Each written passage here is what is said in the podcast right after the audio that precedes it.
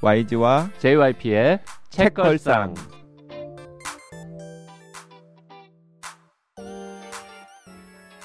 책에 관한 걸쭉하고 상큼한 이야기 YG와 JYP의 책걸상이 찾아왔습니다. YG 강량구입니다. JYP 박재영입니다. 자, YG가 오늘 오프닝을 위한 댓글을 특별히 하나 골라왔습니다. 꼬냉 미유 아, 꼬냥미우님 꼬냥 미유 치주루님 한 이거 뭐- 누가 이게 어떻게 되는 거예요? 꼬냥미우님께서 네. 치주루님께서 치주루님. 남긴 댓글에 대댓글을 다신 거예요. 아, 네네네. 한강 작가의 단편 소설 눈 한 송이가 녹는 동안 저도 좋아해요. 그 작품이 실린 2016년 황순원 문학상 수상 작품집에서 한강 작가가 직접 정리한 연보도 별것 아니지만 좋았고 윤경희 평론가와의 인터뷰도 너무 좋아서 몇 번을 되풀이해서 읽었습니다. 아쉽게 책이 절판되어 중고 서점에서 겨우 구했답니다. 네 이게 오늘 방송이랑 뭐 관련이 있어요? 관련이 있죠. 음, 어떻게 관련이 있습니까? 중고서점이 관련이 있죠. 아, 오늘 중고서점 관련된 책을 가지고 방송하나 보죠? 방송하고 그리고 심지어는 헌책방 사장님을 모셨습니다. 아, 바로 소개하겠습니다. 헌책방 기담 수집가라고 하는 요즘 화제가 되고 있는 책을 쓰신 윤성근 작가님 오셨습니다. 어서 오십시오. 안녕하세요. 네 반갑습니다. 안녕하세요 반갑습니다. 이 처음 이렇게 스튜디오에 와가지고 네. 하시는 걸 봤는데 제가 몇 편을 봤거든요. 근데 처음에 등장 시작할 때 안녕하세요 누구입니다 이렇게 말씀하시잖아요. 네, 네, 네. 네. 저 미리 녹음 따놓고서는 아, 네. 계속- 그거는 매일 다르게 하는 겁니다. 매일 그치. 다르게 하는 겁니다. 어, 그 그냥 붙이는 건 줄 알았는데 매번 다르게 하시는 거군요. 아 네. 아, 왜냐하면 붙이는 게 더 품이 듭니다. 그럴까요? 네. 그냥 출연자들이 한 번 하는 게 낫지. 그래서 그렇죠. 한번 읽으면 되지 뭐 다시. 네. 네. 괜찮습니다. 그거. 그래서 그 미세하게 들으면은 그날의 컨디션 상태 뭐 그리고 그날 게스트가 누구인지 아, 뭐 등등에 따라서 약간 미세한 그 차이들이 있습니다. 어, 굉장히 그리- 디테일이 있어가지고 아, 네. 그리고요. 이- 진정성이 있는 방송이라고 느꼈어요. 어, 제가 오프닝 멘트가 책걸상이 찾아왔습니다라고 요즘 계속 계속 하고 있는데요. 어, 옛날에는 어, 돌아왔습니다라고 한 적도 있습니다. 음. 자 아무튼 헌책방 기담 수집가라는 책의 저자이신데 아까 잠깐 YG가 얘기했다시피 헌책방 사장님이십니다. 네. 헌책방은 어디 있습니까? 은평구에 있습니다. 은평구 그렇게 불친절하게 소개하시면 청취자들이 찾아가기 힘든데요. 예. 그 아니 이름, 구체적으로 은평구에 무슨 역에 무슨 몇번 지형지물 출구, 음. 예. 아, 내 근처에 뭐다 이렇게. 어, 군대 에 다시 온 것 어. 같아요. 네. 이등병 때도 어디 사람을 은평구 삽니다. 은평구 다 니네 동네야? 이렇게 물어보는 선임이 있었는데 아, 그 선임이 혹시 여기 JYP 닮지 않았습니까? 아, 왠지 좀 본 것 같은 그런 느낌 아, 아, 그 저 선임 외모가 정말 재수없게 생겼네요. 네. 군대에서 요, 요런 좀 외모 만나면 좀 힘든 네, 군대에서 선임으로 만나기 싫은 외모 JYP 네, 네. 인정합니다. 네. 네. 아 농담이었고요 외모만큼 그렇게 나쁜 사람은 아니에요. 아, 은평구에 은평구 그 구청이 있거든요 네. 은평구청. 예 네. 옆에 보면 은평구 뭐 숲도 있고 되게 경치가 좋은 곳인데 그 은평구청 근처에 있어요 그 아. 가, 가게 이름을 알려주세요. 네, 검색해서 찾아갈게요. 이상한 나라의 헌책방 이상... 한 나라의 헌책방 네. 그 이상한 날의 혼책방은 굉장히 유명한 혼책방이죠. 그렇더라고요. 네, 네. 2007년에 아마 문을 연 것으로 기억이 네. 되는데 그렇습니다 올해 15년 차 됐네요 15년 차. 네 아, 15년 동안 헌책방을 운영하시면 사람들이 다 궁금해할 것 같아서 제가 대신 여쭤보는데요. 이게 생계 유지가 됩니까 헌책방 가지고? 보니까 일주일에 4일 여시던데. 네, 그렇습니다. 조금 조금씩 줄여갔어요.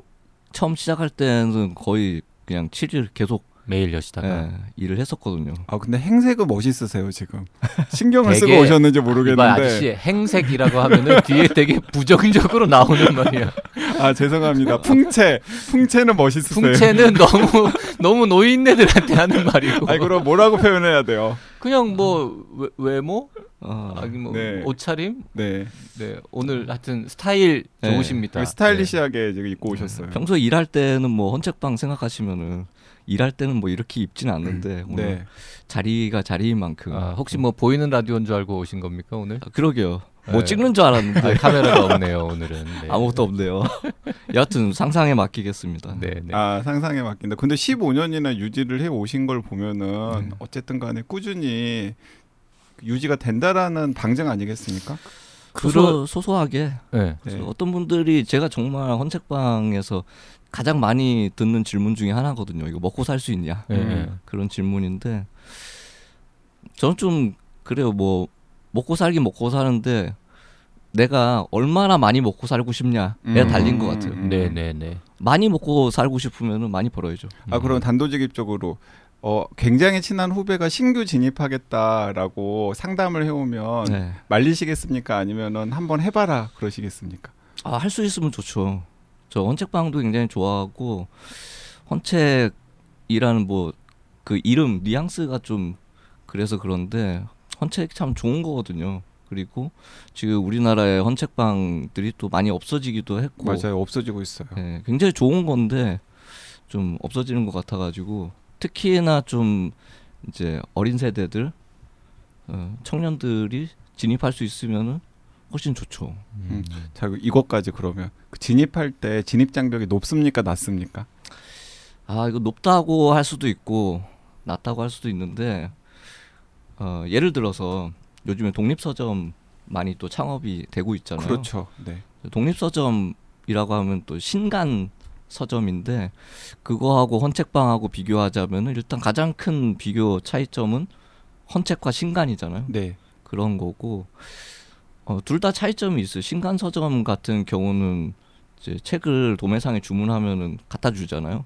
그걸로 이제 컨텐츠를 만들게 되는데 헌책방 같은 경우는 그런 게 좀 없다는 게 약간 진입 장벽이 높은 거예요. 그 어디서 음. 구해요? 처음에는? 돌아다니면서 이제 발품을 팔고 구해야 되죠. 그리고 헌책방도 이제 그 정식으로 이제 도매상이라고 표방하시는 분은 없는데 큰 헌책방 하시는 사장님들 같은 경우 도매 비슷하게 이제 어. 음. 운영하시는 분들이 있거든요. 그러니까 가지고 있는 책들 중에서 좀 여러 권이 있는 책들 같은 것들은 그냥 그냥 이렇게 또 넘겨주기도 하고 그러시는 건가요? 네, 그냥 주는 건 아니고 네. 아무튼 돈 받고 넘겨주시긴 하는데 그게 좀 애매한 거예요. 음. 근데 그분 입장에서도 본인도 이제 책을 팔아야 되기 때문에 나한테 필요 없는 책을 넘겨들 넘겨 주는 경우가 많잖아요. 음. 그렇기 그렇죠. 때문에 그런 거를 통한 줄다리기.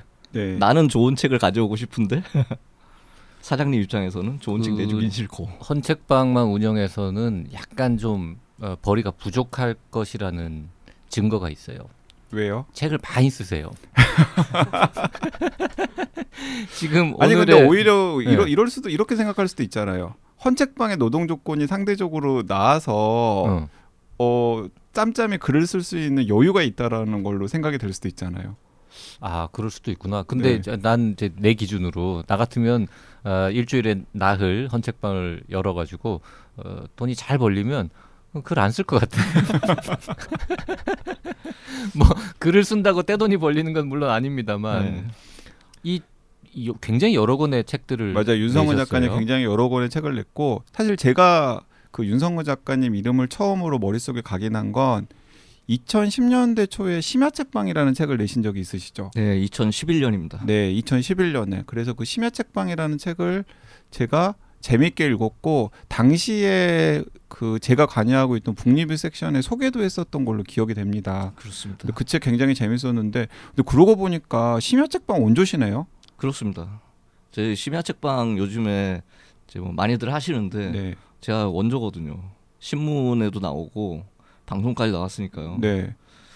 요즘에 뭐 여기저기서 심야 책방 뭐 라디오도 그렇고 아, 많이 그, 러면 여기서 하는데 혹시 그 PD나 작가님들 중에서 전화해 가지고 그 심야책방 책을 읽고 그 아이디어를 이용해서 우리 프로그램을 만들었습니다. 감사합니다라든지 아니면 뭔가 라이센스 같은 거 상담을 해온다든지 뭐 그런 게 조금이라도 있었습니까? 아 전혀 없었어요. 그 상표 등록을 하셨어요. 음. 그러게요. 아, 특허 그- 출원을 해야 될 걸 그랬어요. 심야 책방이라는 책도 있지만 실제로 밤새도록 서점을 열고 뭐 행사하고 그랬던 거죠 그때. 네 그렇습니다. 요즘에 심야 책방 서점들에서 하는 심야 책방하고는 차원이 틀렸어요. 왜냐하면 당시에 이제 저희 책방 같은 경우 이제 다른 지역 그래서 음. 부산이나 뭐 대구 먼 지역에서도 손님들이 오곤 했었기 때문에 그런 것도 좀 이유가 있었고요. 아예 그냥 금요일 날 오후에 문을 열어가지고 토요일 날 첫차 다닐 때까지 음. 했거든요. 뭐 해요? 사람들 모여가지고 책방에서 밤새도록? 그때 이벤트가 책 얘기도 하고 독서 모임을 그때 했었고요. 또 밤 12시에 그 인디 가수 그 공연을 아. 했었어요. 아, 공연도 하고. 그때는 지금보다 좀 더 젊으셨으니까 체력이 좀 더 받쳐주셨을 것 같아요. 아, 그렇습니다. 아, 이제 힘들더라고요. 네. 못 하겠어요.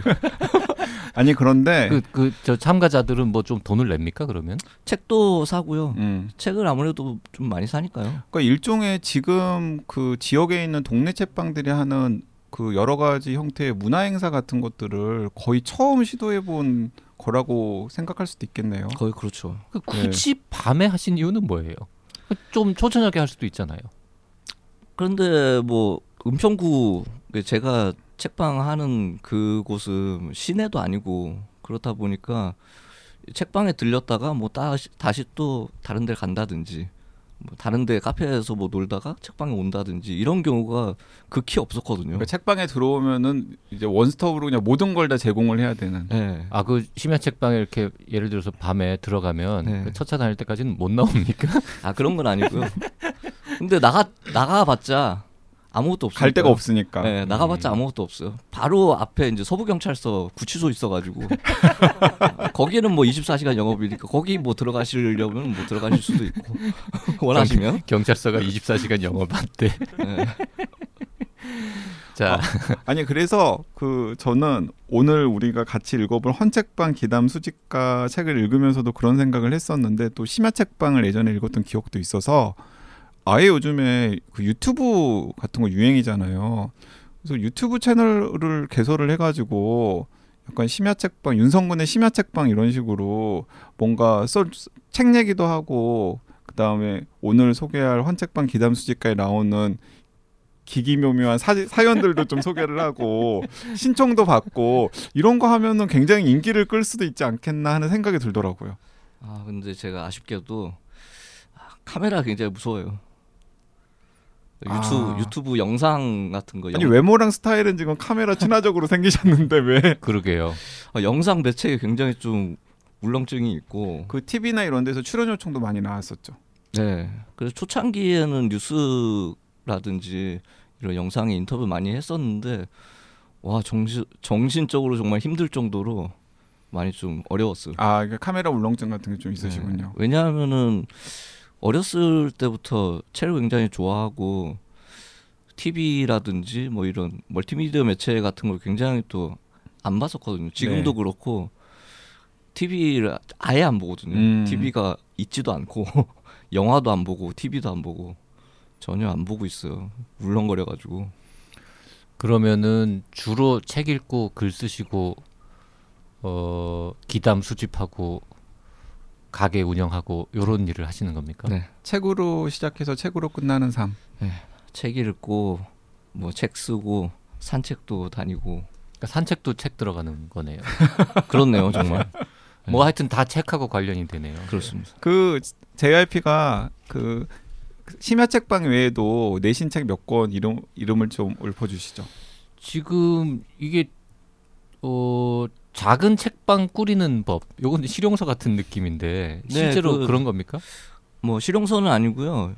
그 유유출판사에서 뭐뭐 하는 법 시리즈라고 해가지고 작은 책으로 이렇게 나오는 그런 게 있거든요. 그 굉장히 귀여운 책 시리즈가 네. 있고 땅콩문고. 네, 땅콩문고. 제가 알기로는 그 유유출판사도 은평구에 적을 두고 있는 걸로 알고 있는데 맞습니까? 지금 이사 갔어요. 이사 갔습니까? 그러니까? 예, 어. 일산에 일산으로 갔다가 그 또 지금 뭐 원래는 은평구에 있었죠. 예. 예, 예. 그리고 역시 서점 관련 책으로 서점의 말들 어, 내가 정말 알아야 할 모든 것은 서점에서 배웠다라는 부제가 음, 붙어 그것도 있는 네, 요런 책도. 유유출판사의 있고요. 말들 네. 시리즈 예, 예. 중에 하나로.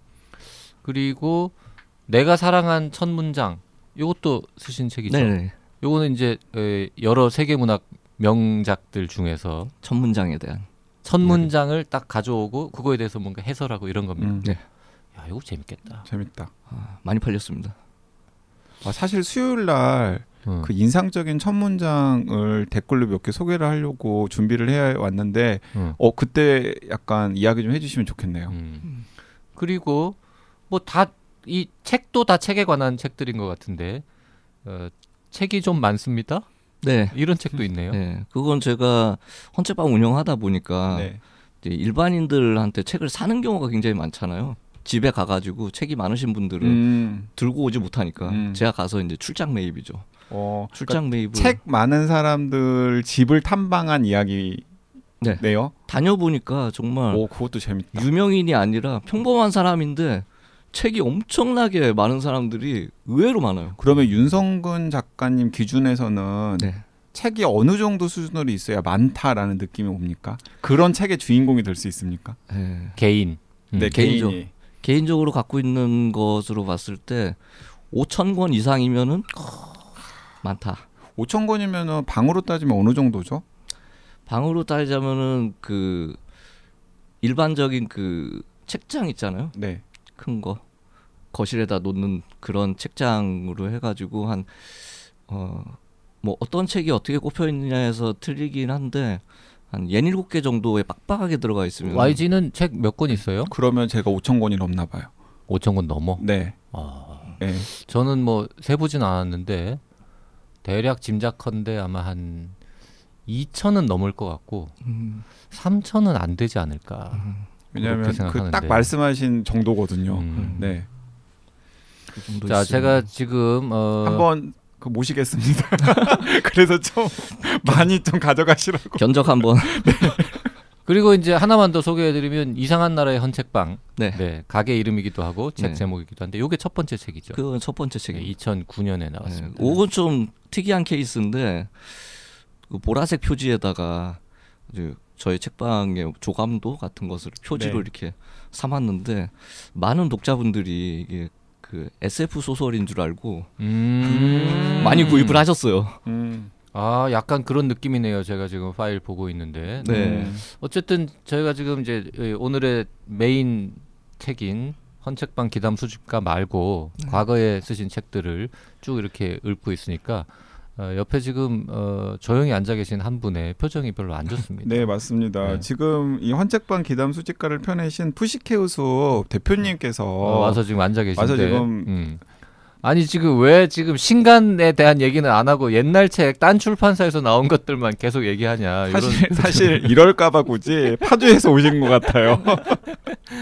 자 오늘 이제 한 가지 이제 에, 밝혀드릴 게 있는데요. 그 저희가 이제 작년 작년이죠. 작년 하반기에 에, 시즌 4 제작비 크라우드 펀딩을 하지 않았습니까? 그때 이제 아, 세 군데 출판사에서 어, 도움을 주셨습니다. 참여를 해서 그래서 어, 한 곳은 펀딩에 참여하면서 어, 우리의 참여 사실을 밝히지 말아달라라고 음. 하셨고 한 곳은 펀딩에 참여하면은 수수료가 발생하니 예, 그냥 따로 줄게라고 해가지고 약간 이제 도움을 주셨고 따로 뭐 광고 네, 형태로. 네. 그리고 이제 또 한 출판사가 바로 푸시케의 숲이고 음.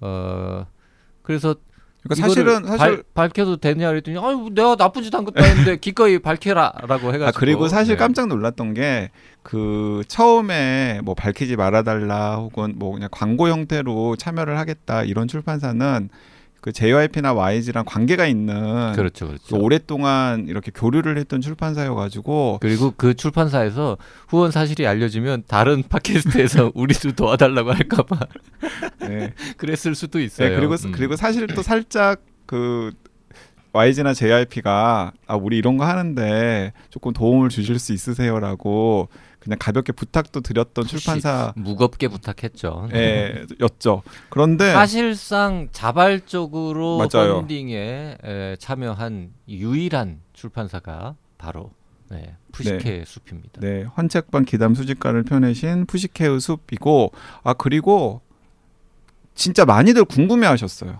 도대체 어느 출판사가 한 거냐? 돈줄을 예, 내주겠다. 돈줄 내주겠다. 그런 말씀들을 많이 앞으로 하셨는데 그 출, 출판사에서 나오는 책들은 무조건 다 사겠다. 그래서 계속 공개해 달라는 요구청이 많았었거든요. 그래서 그러면 잠시 어, 우리 작가님 잠깐 기다리시고 푸시케의 숲에서 요새 나온 책들을 좀 소개를 할까요? 이게 뭐 뭐부터 해야 돼요? 어, 어느 거 제일 저 얘기하고 일단 싶습니까? 음. 판매량 순으로 소팅을 하신 다음에 위에서부터 쭉 읽어주면 좋을 판매량 것 순으로 하면은 헌책방 기담 수집가가 1등인데 같아요. 아 정말?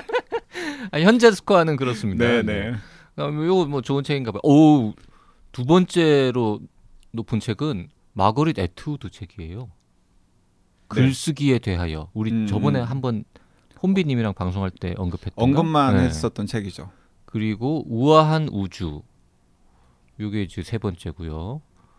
어 이것도 푸시케스프에서 나왔네요. 옥타비아 버틀러 원작의 킨 그래픽 노블. 네, 그것도 최근에 펴내셨죠. 오 사장님 요새 일 되게 열심히 하시네요. 네. 어또 50여 권 나와 있고요. 오 YG가 맨날 얘기하는 조너선 화이트의 나쁜 교육. 네. 이것도 이 집 겁니다. 네, 제가 나쁜 교육 꽤 많이 팔아 드렸을 걸요. 감사합니다. 네. 네. 오, 요런 오, 좋은 책들 많이 내고 계시군요. 그리고 네. 그 푸시케의 숲에서 그 전 세계적으로 유명한 저자 책도 있잖아요. 뭐 나쁜 교육의 조너선 하이트도 전 세계적으로 유명한 저자입니다만은 유발 하라리 책도 유발 하라리 책도 나온 게 있어요? 네.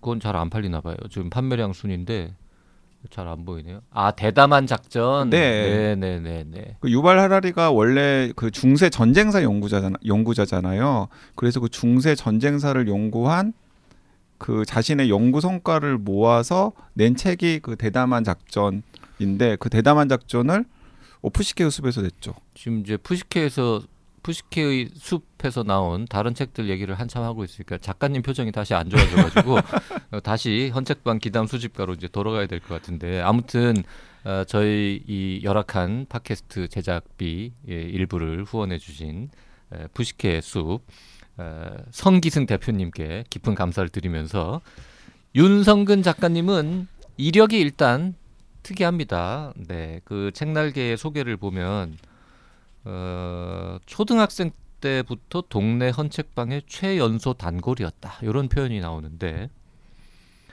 보통 이제 초등학생들은 만화 가게를 가거나 아니면 그냥 오락실을 가죠. 오락실. 어, 오락실을 음, 가거나 음, 음. 아니면 책 좋아하면 이제 새 책 파는 서점에 가지 헌책방은 잘 안 가는데 왜 헌책방을 그렇게 아, 여러 가지 좀 이유가 있었죠. 근데 동네에 마침 헌책방이 있었나 봐요. 예. 가까이에. 그러기도 하고 음. 제가 어렸을 때 초등학생 때는 그 정릉이라는 곳에 살았었는데 네. 거기에 국민대학교 음, 네. 음. 있었거든요. 당시에 국민대학교 이제 형 누나들이 엄청 이제 뭐 시위도 하고 음. 그랬는데 저희 집 그 옆에 이제 몇 명에서 이제 자취를 네. 하고 있는 형 누나들이 있었어요.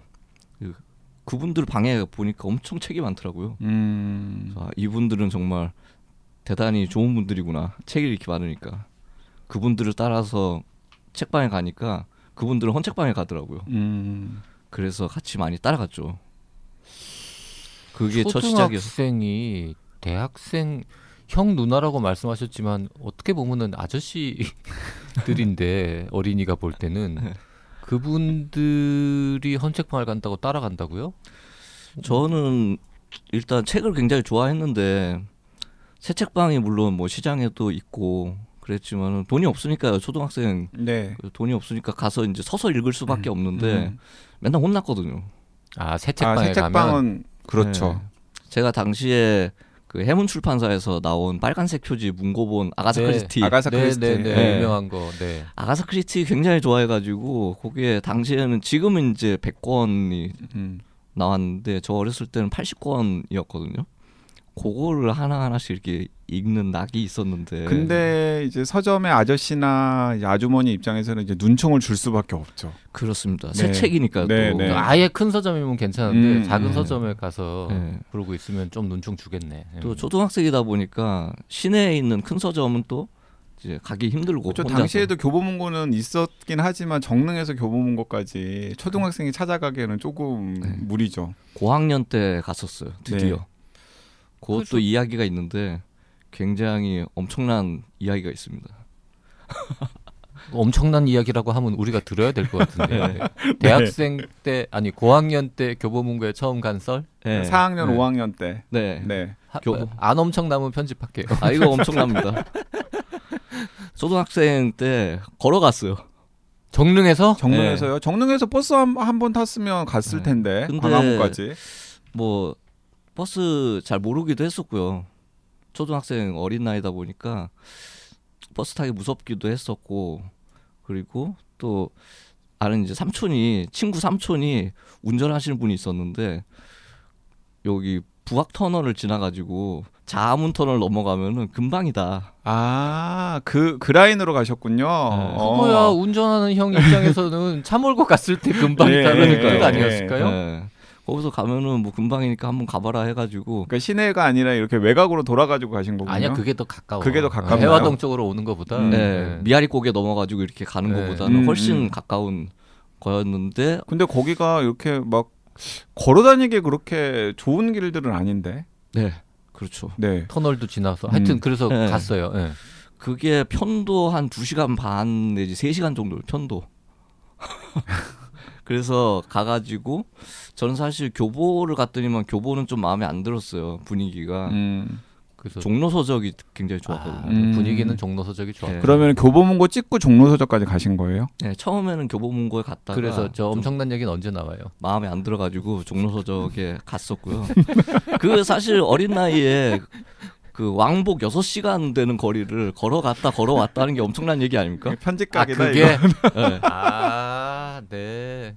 지금 그렇게 해서 어, 종로 서적을 막 수시로 걸어 다니는 끝에 지금 세계적인 무슨 육상 선수가 되었다거나 이러면 엄청난 이야기인데 아 그런데 또 이 윤성근 작가님의 삶의 궤적이 뻔하지 않은 게 그렇게 어렸을 때부터 책을 좋아했으면 근데 왜 대학은 음? 대학교는 컴퓨터를 왜 컴퓨터를 전공했어요? 전공하고 졸업 후에는 IT 회사를 취직을 했어요. 이렇게 책을 좋아하다가 무슨 어문계열을 가서 작가를 지망하다가 음. 뭐 출판사를 갔다가 서점을 갔다 그러면은 이게 사람들이 아 그럴 수 있겠구나 생각하는데 갑자기 컴퓨터가 나오고 IT가 나오니까 약간 이것도 뜻밖의 궤적이 그게 좀 사람들이 편견이 좀 있습니다. 이 자리를 통해서 약간 좀 편견을 깨드리고 싶은데 네. 이과를 다니는 사람들은 책을 싫어할 것이다. 음. 아, 우리 다 다 이과예요. 입과입니다 네. 지금. 네, 네. 이런 편견이 사람들이 많이 있어요. 이거 깨져야 됩니다. 심지어 JYP는 이과인데 과학책을 싫어해요.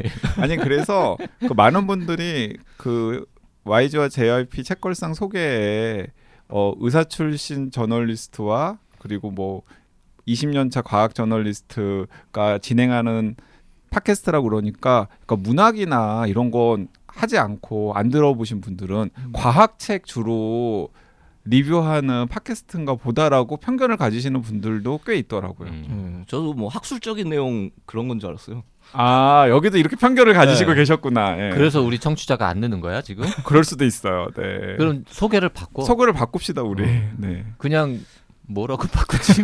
아재 아저씨도 일단 그거부터가 약간 아저씨도- 마이너스 요인이야 아저씨도 마이너스 안 요인. 네. 되잖아. 나이를 밝히지 말고 그냥 뭐 잘 찾아보자. 뭐 근데 이제 귀, 귀, 귀여운 그것도 이상하고 책을 네. 좋아하셨는데 어쨌든 또 컴퓨터를 전공하셨네요. 음. 그렇습니다. 그때 뜻한 바가 있으셔가지고. 뜻한 바가 있는 건 아니고요. 당시 대학 다닐 때 90년대라서 90년대는 또 IT 버블이 아 있던 그때 한참 컴퓨터 전공하면 취직이 잘 된다 뭐 이런 그때 생각으로 90년대 그 중반 초 중반에 컴퓨터 과학과 뭐 컴퓨터 공학과 이런 데가 엄청 떴었거든요. 그렇습니다. 음. IT 벤처 기업 같은 거. 네. 그래서 대학 많이 졸업하고 멀쩡하게 직장 잘 다니다가 네.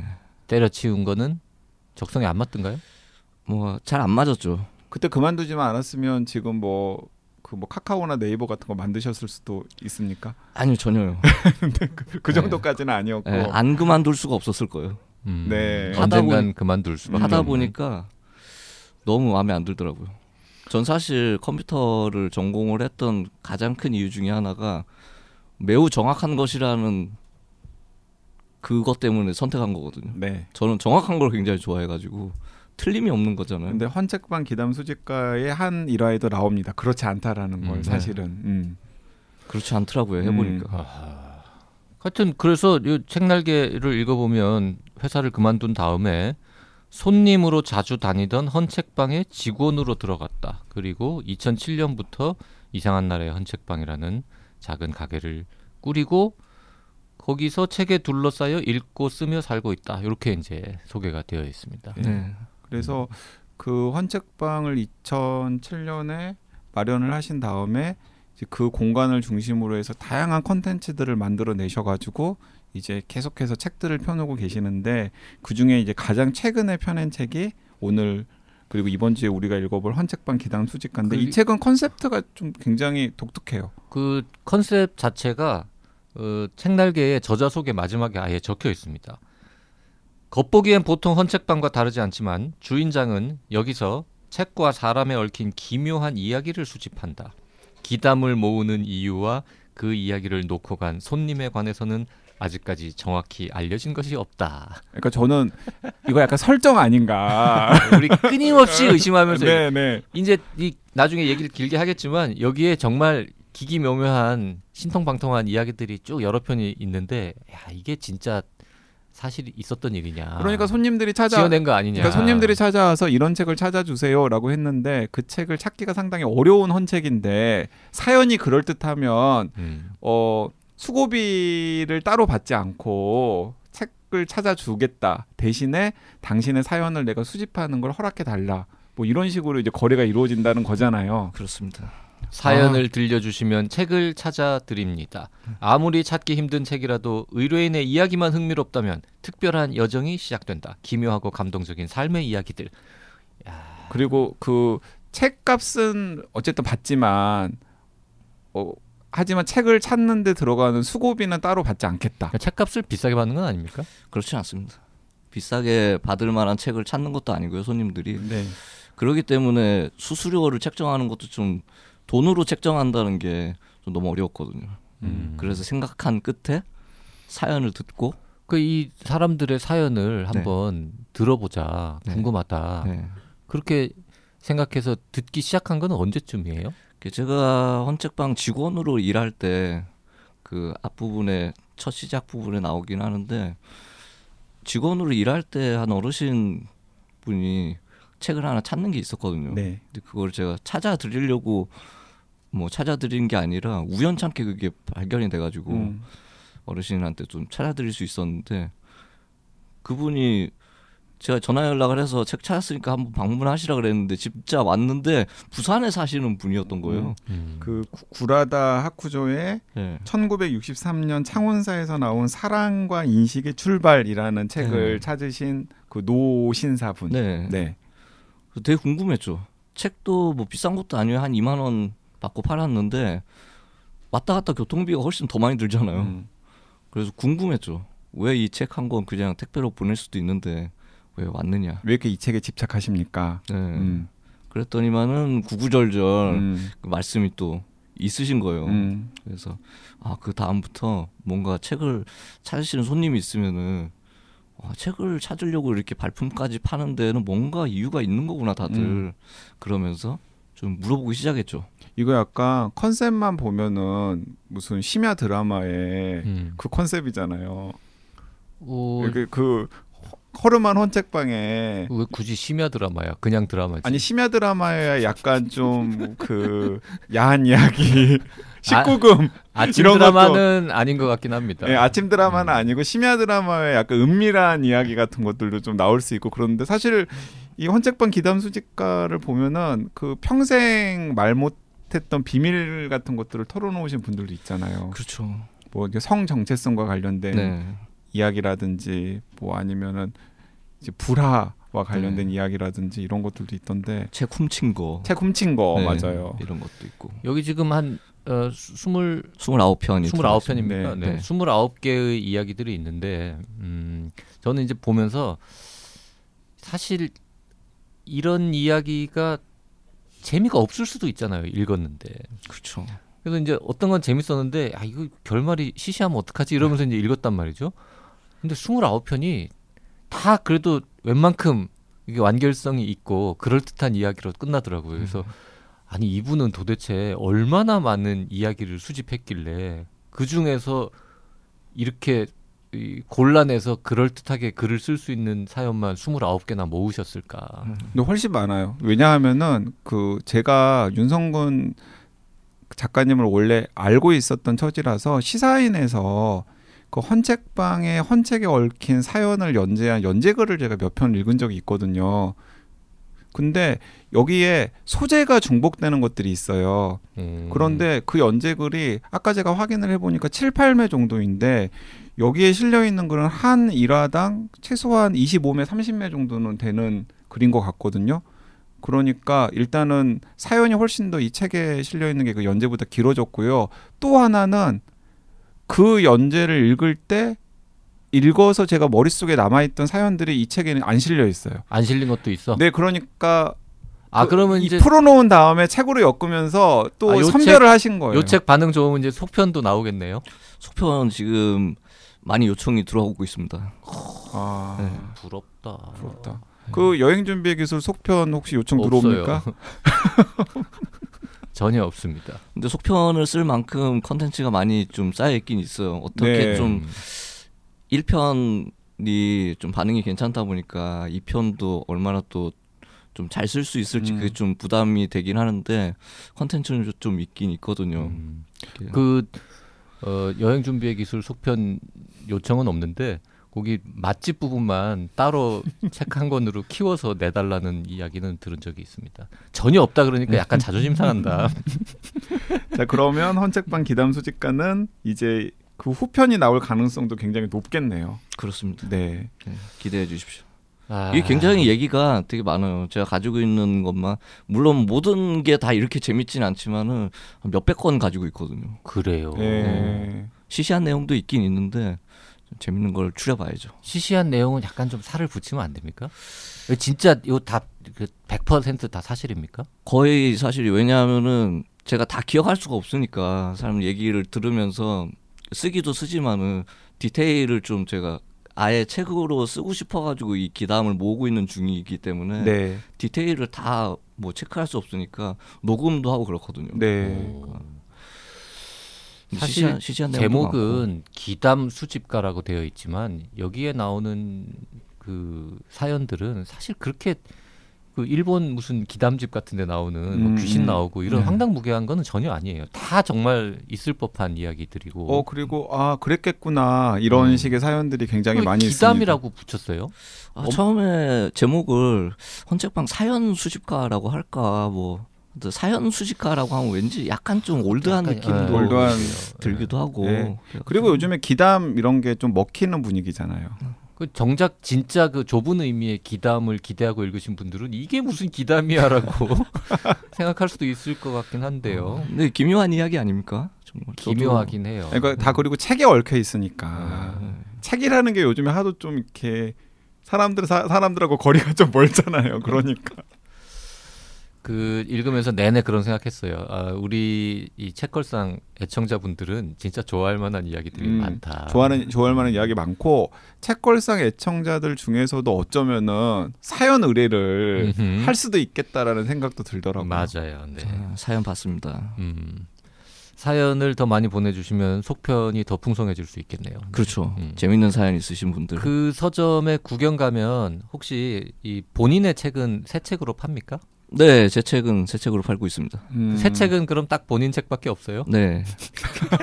근데 어떤 손님 중에서 아니 그럼 콜렉션을 마- 마련해 놓으신 거예요? 예, 지금 한 열 몇 권이 되니까요. 아 그건 그럼 출판사에서 따로 그냥 그것만 공급을 받습니까? 네.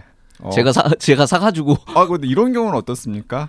그 윤성근 작가님의 책을 헌책으로 판매하러 오는 아 그런 경우는 없었어요. 아 그, 겨- 그렇게 경험 없는 사람은 아, 없었구나. 그, 그렇게 그렇게 이상한 사람은 없지. 네. 근데 그거- 어떻게 이렇게 그 뭐 엄청나게 많은 책을 물량을 받을 때도 있잖아요. 한 때운다고 하죠. 네. 어. 그런 경우에는 섞여 있을 수도 있을 것도 같은데. 아 그런 경우는 지금까지는 없었고요. 그 뭐 땡라딘 네, 네. 중고 서점. 네. 네. 아 우리 알라딘이라고 말해도 됩니다. 예, 아, 예, 그래요? 말해, 말해도 됩니다. 뭐, 어, 그- 팟캐스트에서 뭐 좀 불만이 있으시면 욕하셔도 됩니다. 아, 네. 그렇군요. 아 그리고 딱 땡라딘 알라딘 여기서 엄청나게 지금 제 중고 서적이 많이 나오고 있는데 보일 동안 제가 한 권씩 사고 있기도 하거든요. 네. 욕을 하려 고 그랬는데 제가 올려줬네요 수익을. 아이고 참. 아이고 참. 아 근데 좀 아니 그 그거 참 아이러니하죠. 왜냐하면은 자기 책이 중고 서적에서 유통되는 걸 보면은 조금 약간 애달프기도 하고 슬프기도 하고 그런데 또 그렇게 헌책이 유통이 되어야 헌책방 유지가 되는 거잖아요. 그렇기도 하고요. 알라딘에 가서 보면은 항상 또 추천 에세이 코너 음. 이런 곳에서 또 많이 또 꽂아주셔가지고 네. 음. 기분이 좋기도 하고요 나름. 아니, 그런데 중 그 중고 서점의 추천 에세이 코너에서 그 윤성건 선생님 책을 사도 윤성건 선생님한테 돌아오는 건 일도 없잖아요.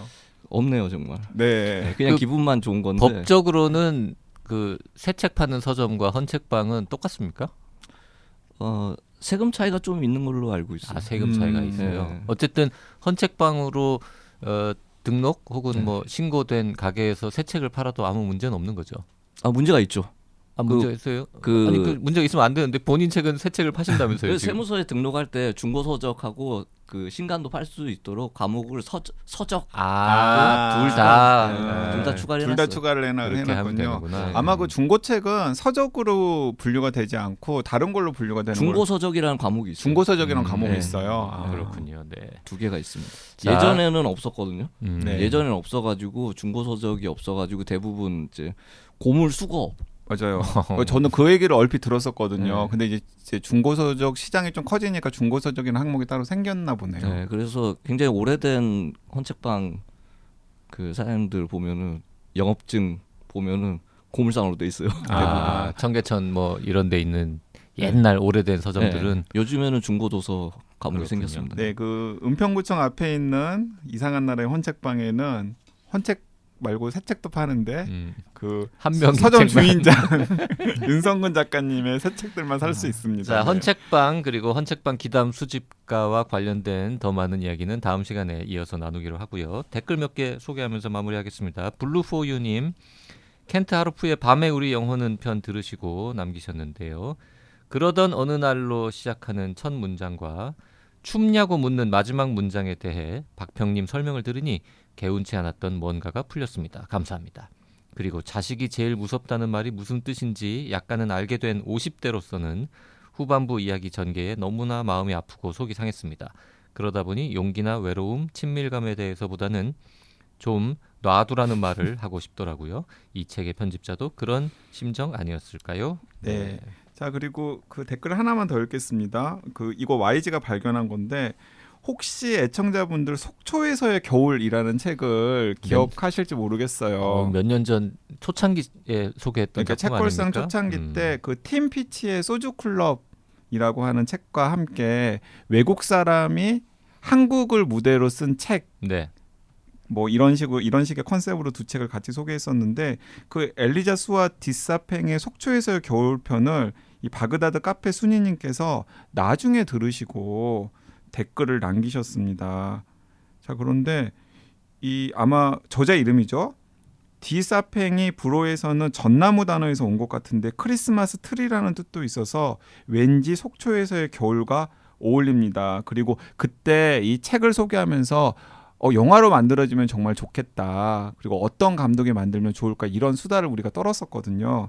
근데 이재용 감독님께서 이걸 영화로 만들면 좋겠다라고 말씀을 하셨는데 이 놀랍게도 작년에 그 미국에서 가장 권위 있는 문학상이 내셔널 북 어워드 우리나라 언론에서는 전미 도서상이라고도 번역을 하는 상인데 그 상의 번역 부문 수상작이 너무나 낯이 익은 거예요. 음. 그래가지고 뭔가 봤더니 바로 이 속초에서의 겨울이 영어로 번역이 되어가지고 그 영어가 작년에 내셔널 북 어워드 번역 부문 상을 받았더라고요 미국에서 이게 불어로 쓰인 책이니까 영어로 번역이 영어로 되어서- 번역이 되어가지고 아, 그래요. 네 그래가지고 저도 어, 뒤늦게 어 이거 어, 낯이 익은데 생각해 보니까 우리 책걸상에서 소개를 했던 책인데 마침 최근에 또 이 에피소드를 뒤늦게 들으시고 이 바그다드 카페 순이님께서 댓글을 남기셔서 겸사겸사 소개를 해드립니다. 네.